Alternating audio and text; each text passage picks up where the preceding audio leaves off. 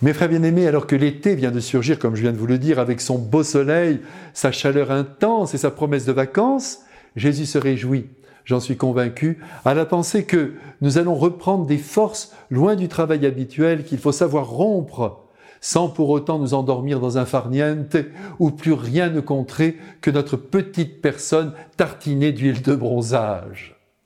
Pendant l'été, si nous sortons de nos maisons pour rejoindre d'autres lieux, 1000 occasions s'offrent à nous de rencontrer de nouvelles personnes. Et c'est ça qui est intéressant, de partager nos vies respectives, d'échanger sur ce qui nous tient à cœur.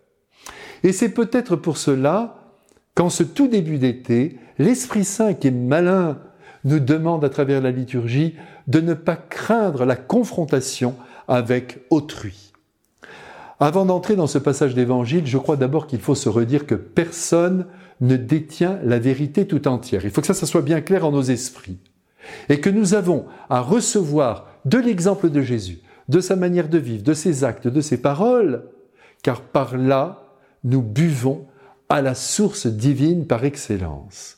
Mais attention, nous recevons aussi des éclats de vérité, comme des petites parcelles d'or, des personnes que nous rencontrons et qui sont aussi conduites par le Saint-Esprit qui souffle, je vous le rappelle, où il veut, quand il veut.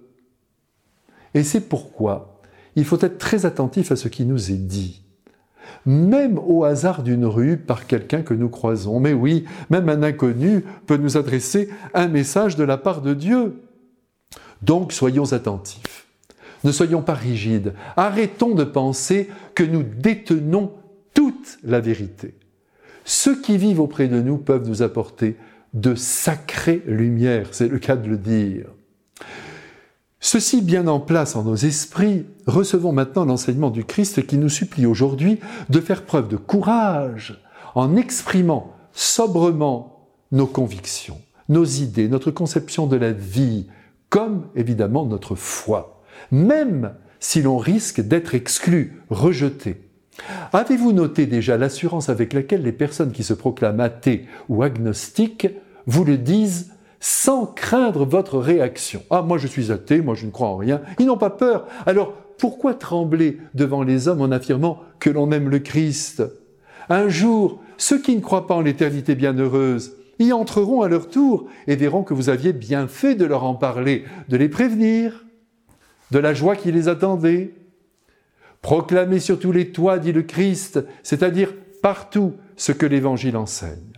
Communiquez votre joie de croire, certes sans violence, sans vouloir dominer la conscience humaine, attention, sans imposer la route à prendre, ça c'est très dangereux. Mais dites votre foi simplement, le bonheur que vous éprouvez à recevoir l'amour de Dieu. Voilà ce qui compte. Et c'est ainsi que vous faites avancer l'Évangile dans le périmètre qui vous est confié. Car la foi, dit le Christ, passe de cœur en cœur, d'esprit en esprit, sous l'effusion de notre amour le plus concret. Plus nous sommes bons et généreux, compréhensifs, indulgents, plus Dieu se rend présent et séduit les cœurs qui nous entourent. Et puis, laissez-moi vous dire aussi au nom du Christ alors, que nous sommes protégés, bien mieux que tous les oiseaux du ciel, par Dieu notre Père. Il veille sur nous, il fait grandir en nous notre audace, notre courage. Donc, ne craignons pas ce que les hommes pensent de nous. Prenons des risques et multiplions les initiatives pour annoncer au monde que Dieu est vivant et qu'il nous aime. Tant pis si cela nous coûte très cher.